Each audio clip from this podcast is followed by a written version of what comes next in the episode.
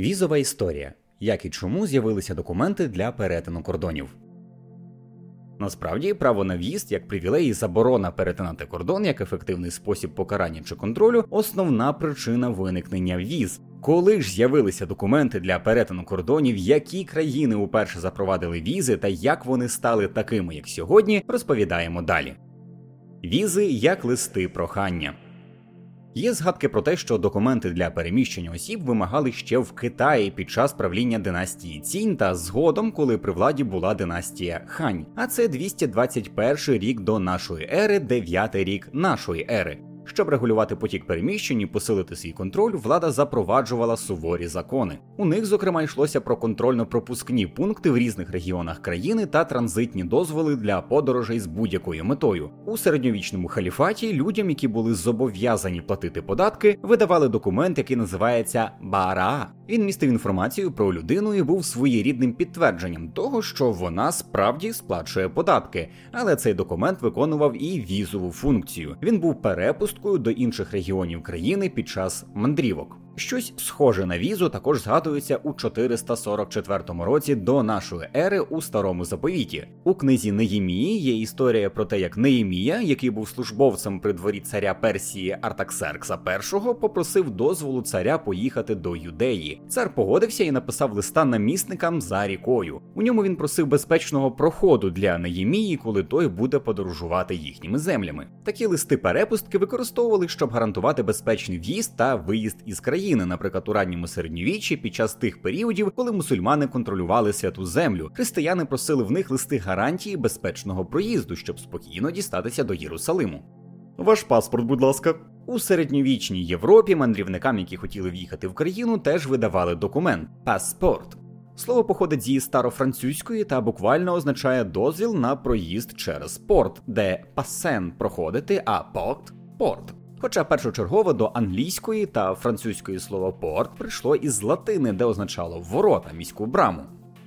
У такому документі зазвичай був перелік міст, які власник мав дозвіл відвідувати для справ чи проїздом. Широкого вжитку слово набуло завдяки королю Англії Генріху V. У 1414 році за його правління парламент затвердив закон, у якому йшлося про так званий «safe conduct» – безпечний проїзд. Повна назва закону звучала приблизно так: закон про покарання порушників перемир'я та безпечного проїзду і про призначення охоронців у кожному порту. З цього моменту листи прохання про безпечний проїзд, які фактично придумали для того, щоб ворог або просто чужинець міг перетнути кордон іноземної країни та залишитися при цьому живим, перестали бути просто джентльменськими угодами і стали офіційними документами. У цьому самому документі вперше згадували про паспорти як про документи для в'їзду чи виїзду із країни. У 1540 році у Британії почали офіційно робити проїзні документи, і їх видавала таємна рада Англії, орган радників британського монарха, яка займалася цим аж до кінця 18 століття. Тоді такі паспорти уже стали звичним явищем, але не для всіх. Спочатку паспорти були призначені лише для дипломатів, чиновників або ж торговців. Згодом документ почали видавати й іншим людям. Однак за паспорт потрібно було платити, тому дозволити собі подорожі могли лише заможні мандрівники. У найперших паспортах не було ідентифікаційних даних про людину, ні віку, ні конкретного місця проживання, ні дати народження. Першочергово їх робили для іноземців, а не для громадян держави. Разом з Британією видавали проїзні документи й інші країни. У 1420 році король Франції Людовик XI почав робити документи, призначені для торговців, які дозволяли їм вільний проїзд та роботу в країні. Усе для розвитку торговельних відносин з іншими країнами. Згодом такі паспорти лімітовано, але все ж почали видавати й іншим людям. Документи для переміщень використовували й для контролю над громадянами. До прикладу, у 1548 році у Баварському окрузі частині священної Римської імперії влада вимагала у громадян мати із собою імперські документи для подорожей. Розвиток залізничної інфраструктури і промислова революція у другій половині 18-го та впродовж 19-го століть збільшили мандрівний та еміграційний потік. Однак загалом перетин кордонів не вимагав складних процедур. Наприклад, тоді Сполучені Штати Америки, одна із популярних країн для переїзду, не вимагала віз від іноземців та дозволяла в'їзд майже усім за винятком короткого періоду громадянської війни у 1861-1865 роках. Ба більше влада штатів сприяла інтеграції іноземців. У 1790 році уряд ухвалив акт про натуралізацію, згідно з яким іноземець це будь-яка вільна біла людина, яка живе у США мінімум два роки, має змогу податися на отримання громадянства. А згодом ухвалили закон, який мав регулювати певні перевезення на пасажирських кораблях, що прибували до країни, основному транспорті мігрантів. У цьому законі також згадується вимога для капітанів кораблів про список людей, які прибули на борту судна.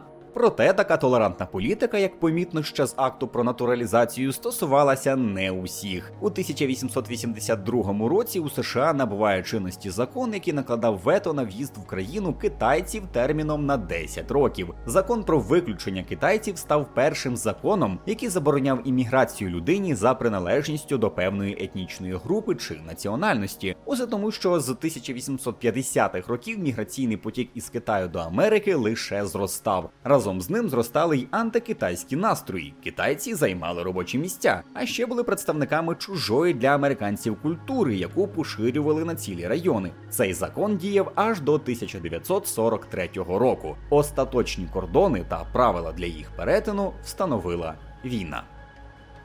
Стоп-контроль. Перша світова війна трансформувала ідею паспорта перепустки, додавши до неї більш звичну сьогодні паспорт-ідентифікатор особи. Для чого? Відповідь безпека. Ще до початку війни уряди деяких країн, наприклад Великої Британії та Франції, побоюючись шпигунства, погодились, що детальний опис людини, яка володіє документом, думка хороша. До того, наприклад, у США та Бельгії у паспортах вимагали писати фізичні характеристики людини, як от колір очей та зріст. Вирішити питання остаточно допомогла фотографія, що якраз ставала популярною. Наприклад, Австралія та Велика Британія висунули обов'язкову вимогу до фото у проїзних документах в 1915 році після скандалу із німецьким шпигуном Карлом Лоді, який приїхав до Британії із фальшивим паспортом. Хоча ідентифікаційні документи для перетину кордонів вводили насамперед із метою безпеки, поширенню віз та паспортів сприяв також розвиток міжнародного права. У 1920 році Ліга націй провела Паризьку конференцію із питань паспортів і митних формальностей, а також через квитки. Там країни-переможці уперше домовилися про стандарти для віз і паспортів, які видаватимуть країни Ліги. Модель такого паспорта мала 32 сторінки, на яких мали вміститися основні дані про людину вік, стать, професія, сімейний стан, а також перелік країн, де паспорт дійсний. Такий документ був двомовний, дані писали французькою та рідною мовою власника паспорта.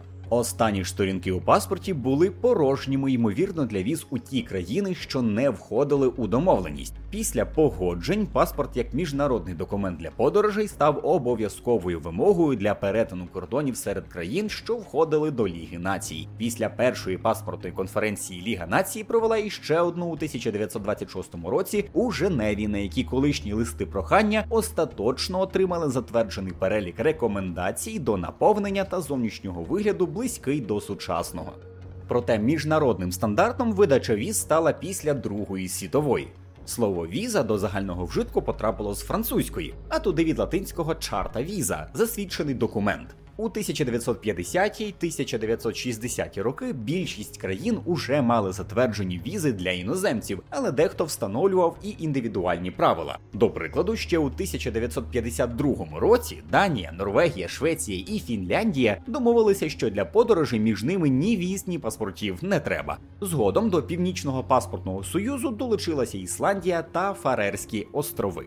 Візи почали частіше використовувати не лише для національної безпеки, але як елемент регулювання імміграції. У 1917 році уряд Сполучених Штатів ухвалив закон, який забороняв в'їзд на територію країни громадян з Індії, островів Тихого океану, Близького Сходу, більшої частини Південно-Східної Азії. Цей закон був продовженням закону про виключення китайців як відповідь на зростання так званої жовтої небезпеки, расистської концепції, згідно з якою культура народів Азії згубно впливала на культуру Заходу. США також вимагали від іммігрантів здавати базовий тест на грамотність. Цей закон прозвали законом забороненої зони. Як продовження візових обмежень у 1924 році з'явився закон, який вимагав мати із собою візу або консульський сертифікат усім, хто в'їжджав на територію США. У цьому документі йшлося про консульство США як орган, відповідальний за видання віз. Візи поділялися на два типи. Гостьові їх залишали на пунктах в'їзду та імміграційні. Їх відправляли до Вашингтона, де візи отримували спеціальний ідентифікаційний номер. Цей закон також обмежував кількість іммігрантів за національною квотою по 2% від загальної кількості людей конкретної національності, які уже жили в Сполучених Штатах. За цим принципом емігранти з Азії не могли в'їжджати до Америки взагалі.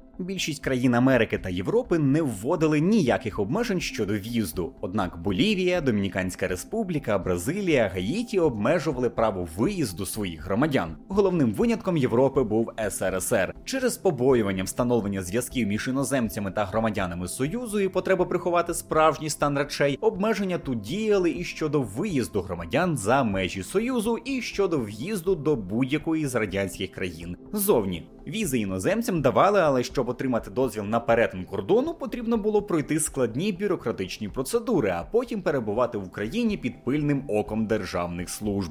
Один зі способів в'їзду на територію СРСР приїзд на запрошення родичів. Для того щоб отримати дозвіл, потрібно було подати до відповідних органів масу документів, як от заяву про приїзд родичів, характеристики з місця праці, заповнені персональні анкети родичів, отримані поштою з-за кордону. Зараз таким способом від зовнішнього світу ховається Туркменістан. Для в'їзду на територію країни іноземцям потрібно надати лист запрошення, виданий туристичною агенцією, яка ліцензована у Туркменістані. А ще копію самої ліцензії, власне фото, копію паспорта та план подорожі. Схожі, але набагато жорсткіші правила не лише щодо міжнародних подорожей, але й щодо переміщення усередині країни діють в КНДР поїздки з однієї провінції в іншу або ж виїзд за кордон без попереднього дозволу незаконні. Окрім іншого, візи є політичним інструментом. З 11 червня 2017 року ЄС скасував візові вимоги для громадян України. Тоді ж українці назвали угоду про безвізовий режим із Європейським Союзом головною політичною подією року.